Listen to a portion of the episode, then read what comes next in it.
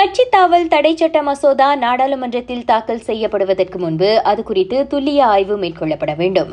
வரும் காலங்களில் கட்சி தாவல் விவகாரத்தில் பிரச்சினைகள் வருவதை தடுக்க அது அவசியம் என்கிறார். தொடர்பு பல்லூடக அமைச்சர் தான்ஸ்ரீ அன்வர் முச. தொன்னூறாம் ஆண்டுகளின் தொடக்கத்தில் கிளாந்தான் சட்டமன்ற உறுப்பினர் ஒருவரை உட்படுத்திய கட்சி தாவல் வழக்கில் நீதிமன்றம் வழங்கிய தீர்ப்பை அமைச்சர் சுட்டிக்காட்டினார்.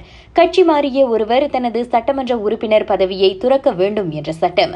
விரும்பிய கட்சியில் சேர அரசியலமைப்பு சட்டத்தில் வழங்கப்படும் தனிமனித உரிமையை மீறும் செயலாகும் என அப்போதைய உச்சநீதிமன்றம் தீர்ப்பளித்திருந்தது. எனவே இதுபோன்ற விவகாரங்கள் துல்லிய ஆய்வுக்கு உட்படுத்தப்பட வேண்டும் என தான்ஸ்ரீ அன்வர் முச சொன்னார். வரும் திங்கட்கிழமை மக்களவை சிறப்பு கூட்டத்தில் கட்சி தாவல் தடை சட்ட மசோதா தாக்கல் செய்யப்படாது என பிரதமர் துறை அறிக்கை வெளியிட்டிருப்பது குறித்து பேசியபோது அமைச்சர் அவ்வாறு கூறினார். நாட்டில் நேற்று புதிதாக பன்னிரண்டாயிரத்து நூற்று ஐந்து பேருக்கு கோவிட் நைன்டீன் கிருமி தொற்று பீடித்தது. மேலும் முப்பத்தி இரண்டு பேர் அக்கிருமி தொற்றுக்கு பலியாகினர். அவர்களில் ஒன்பது பேர் மருத்துவமனைக்கு கொண்டு செல்லப்படும் முன்பே மரணமடைந்தவர்கள். புதிதாக இருபத்தோராயிரத்துக்கும் மேற்பட்டோர் கொரோனா தொற்றிலிருந்து மீண்டனர்.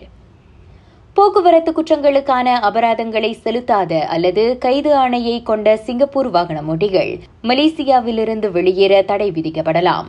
நடப்பில் சிங்கப்பூரியர்களை உட்படுத்திய செலுத்தி முடிக்கப்படாத ஒரு லட்சத்துக்கும் அதிகமான சம்மன்கள் இருப்பதாக புகிட் அமான் தெரிவித்துள்ளது.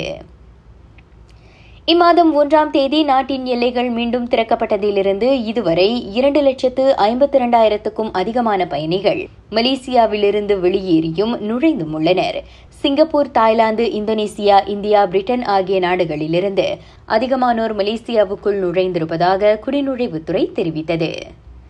நகரி சிம்பிலான் புக்கிட் புத்துஸில் ஐந்து வயது சிறுமியுடையது என நம்பப்படும் சடலம் காவல்துறையால் கண்டெடுக்கப்பட்டுள்ளது.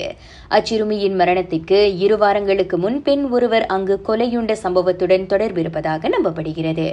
ராகா செய்திகளுக்காக நான் திவ்யா வேகன் ஜான் வணக்கம்.